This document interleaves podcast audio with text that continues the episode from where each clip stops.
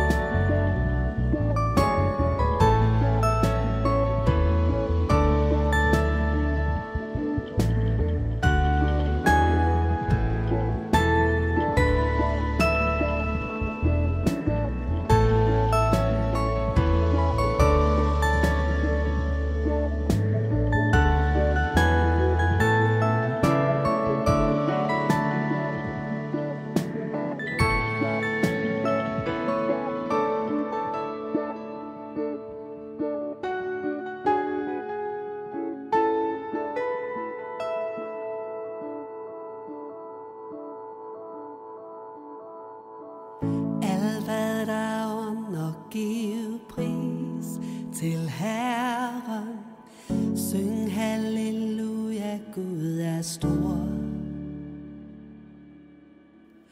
Alt hvad der ånder, giv pris til Herren. Syng halleluja, Gud er stor. Alt hvad der ånder, giv pris til Herren. Syng halleluja, Gud er stor.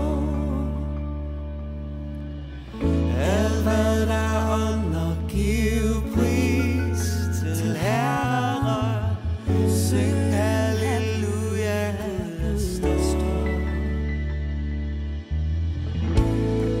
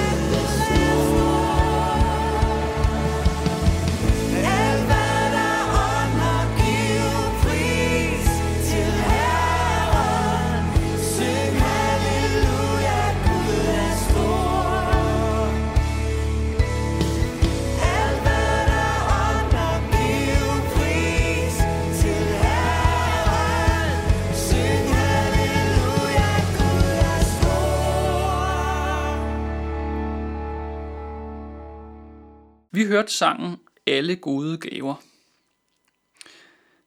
Der har for nylig været præsidentvalg i U S A. Verdens mægtigste mand skulle findes i det land, hvor man i høj grad lever, lever efter mottoet enhver af sin egen lykkes smed. Det lyder som drømmen for de fleste. Tænk engang at slide i skolen og senere på arbejdet. Gøre kloge beslutninger. Satse rigtigt. For til sidst at have skabt sig en karriere, hvor du er direktør, millionær, verdenskendt professor eller sågar verdenshersker. Eller du kan have knoklet og satset alt på din træning, så du ender med at blive professionel fodboldspiller. Måske har du sat alt ind på at give dine børn den perfekte opdragelse. Hvad drømmer du mon om at opnå? I dag skal vi høre om kong Uziah fra Juda, og jeg kan lige så godt afsløre det fra start. Beretningen om kong Uziah slår fast med syvtommers søm, at drømmen om at være sin egen lykkes smed er et satans bedrag. Jeg tror fuldt og fast på, at Gud har skabt verden, og at han da også griber ind på underfuld vis en gang imellem. Men jeg kan faktisk gå og bilde mig ind, at vi i høj grad er overladt til os selv. Vores egen arbejdsindsats for at få succes her i livet. Og så kommer kong, kong Uziah og viser mig, at det er Gud, der styrer verden. Jeg vil gerne læse et sammendrag om kong Uziah fra anden Krønikebog, kapitel seksogtyve. Der står: Uziah var seksten år, da han blev kongen, og han regerede tooghalvtreds år i Jerusalem. Så længe han søgte Herren, lod Gud ham have lykken med sig. Gud hjalp ham mod filistrene. Ammonitterne sendte gaver til Uziah, og hans ry nåede helt til Egypten, for han fik mere og mere magt. Der stod en hær på tre hundrede og syv tusind fem hundrede krigere, der med kraft og styrke kunne hjælpe kongen mod fjenden. I Jerusalem byggede han sindrigt udtænkte krigsmaskiner. Hans ry nåede viden om, for på underfuld måde blev han hjulpet, så han fik stor magt. Sikke da en vældig konge, sikke en succeshistorie. Uziah fik virkelig gjort sig fortjent til at være kongen, ikke sandt? Men lagde du mærke til starten og slutningen?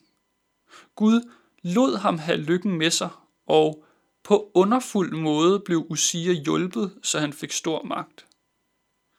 Det var ikke i kraft af Uzias egen kløgt og stræben, men det var Guds velsignelse over ham, der gav ham succes. Det er sandt, hvad Jesus siger til Pilatus i Johannes evangelie kapitel elleve, vers nitten. Du havde ikke nogen som helst magt over mig, hvis ikke det var givet dig ovenfra. Tænk engang, hvor har jeg dog nemt ved at tage æren for min succes. Hvis jeg har penge nok på kistebunden, kan jeg tænke, jeg har heller ikke øslet mine penge bort på dumme ting. Hvis jeg bliver rost på arbejdet, kan jeg tænke, jeg har også knoklet for det. Og ja, jeg har måske både opført mig økonomisk ansvarligt og arbejdet for succes, men det er først og sidst Gud, der velsigner, og det er ham, der skal have æren. Det kan vi lære af Uziah. Faktisk er det et tema, der går igen flere steder i Bibelen. I femte Mosebog kapitel otte beskriver Moses, hvilket herligt land israelitterne skal ind i, og hvilke overmåde store velsignelser Gud vil give dem. Og så står der i vers sytten: Sig ikke til dig selv, min egen kraft og min hånds styrke har skaffet mig hele denne rigdom. Husk på Herren din Gud, det er ham, der giver dig kraft til at skabe rigdom. Jeg kan altså ikke forestille mig, at jeg er den eneste, for hvem disse ord stadig er relevante. De var relevante for Uziah i al hans succes, men desværre tog han ikke ved lære. Efter beskrivelsen af al hans succes står der, men da han havde fået magt, blev han så hårdmodig, at det førte til fordærv. Han blev troløs mod Herren sin Gud, og gik ind i Herrens tempel for at bringe røgelsesofre på røgelsesofferalteret. Og vi kan så læse om, hvordan præsterne i rette sætter ham. Uziah bliver rasende på dem. Gud slår Uziah med spedalskhed, og Uziah må leve alene i sit hus resten af sit liv, mens hans søn styrer landet. Frygteligt. Lad os hver især se til, at vi ikke bliver hårdmodige. Hvad var Uzias synd? Han ville ikke nøjes med at være konge, men ville også optræde som præst. Det er der kun én i hele verden, der nogensinde har været værdig til, og det er Jesus Kristus. Jesus er kongernes konge, og det vil han vise en dag, når han kommer igen og opretter en ny himmel og en ny jord. Og Jesus er vores præst, som skaffer os soning hos Gud for alle vores synder. Jeg har tit hørt formuleringen, du skal intet gøre for at blive frelst, for Jesus har gjort det hele. Hvor er det sandt, og hvor er det godt? Alligevel kan jeg nogle gange tænke, jamen, jeg vil gerne gøre noget. Det ville måske være nemmere at opfylde nogle kvoter bibellæsning, aftenbønner og andet, end det der med at tro på Jesus. Så kunne jeg også være sikker på, at jeg blev frelst. Hvorfor må jeg dog ikke bidrage? Så er det godt for mig at blive mindet om Uziah. Uziah gik og troede, at han kunne så meget, og det blev til synd. Han havde ikke indset sin egen magtesløshed. Uziah havde ikke grebet den sandhed, som Jesus så rammende siger i Matteus, Matteus evangeliet kapitel fem, vers seksogtredive. Du kan ikke gøre et eneste hår hvidt eller sort. For mig har det været en stor hjælp ikke at sige, du skal intet gøre for at blive frelst, men i stedet, du kan intet gøre. Begge dele er lige sandt, men du kan intet gøre, minder mig om, at nok kan jeg ønske, at der var gerninger og bidrag med til min frelse, men jeg ville ikke være i stand til at opfylde dem. Derfor har Jesus gjort det hele for mig. Hvis du går og tror, at du skal gøre noget, for at Gud vil acceptere dig, for at Gud vil frelse dig, så lær af Uziah. Du kan ikke skabe din egen succes her i livet, så du vil da aldrig nogensinde kunne sørge for din evighed. Der må du alene stole på, at Jesus frelser dig af ren barmhjertighed.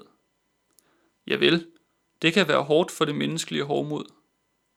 Samtidig er det en uendelig trøst, når mit eget frelsesprojekt ramler. Vi skal endnu engang høre de vidunderlige ord i sangen, han søgte mig i nåde. I første vers lyder det, han fandt mig træt og såret og bar mig hjem til sig. Træt af at kæmpe i min egen kraft kommer Jesus, og han støtter mig ikke. Nej, han bærer mig, for andre muligheder er der simpelthen ikke. Han søgte mig i nåde, jeg gik på syndens vej. Han fandt mig træt og såret og bar mig hjem til sig. Mens engle for Guds trone sang og himlens harper livligt klang. Nåde, at han fandt mig. Nåde, at han vandt mig. Nåde, at han bar mig hjem til sig.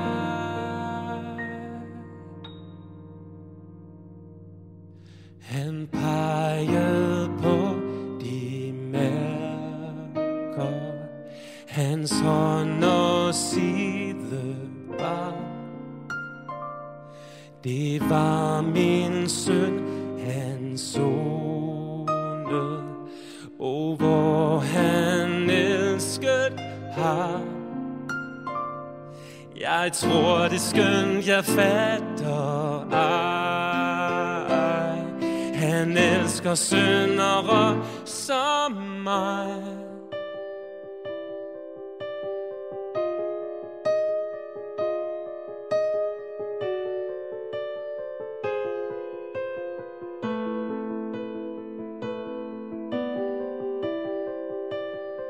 Nu bor jeg for hans åsyn.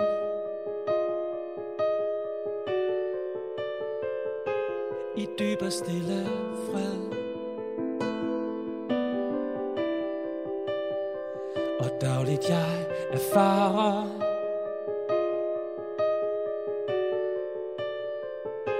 på ny hans kærlighed.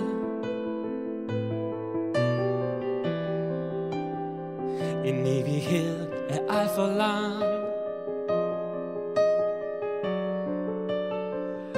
til ham at prise med min sang. Og som de dage skrider og hastigt iler hen, jeg venter på de tider han kommer skal igen,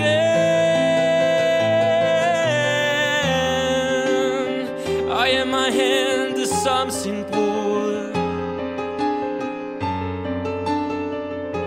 til evig salighed hos Gud.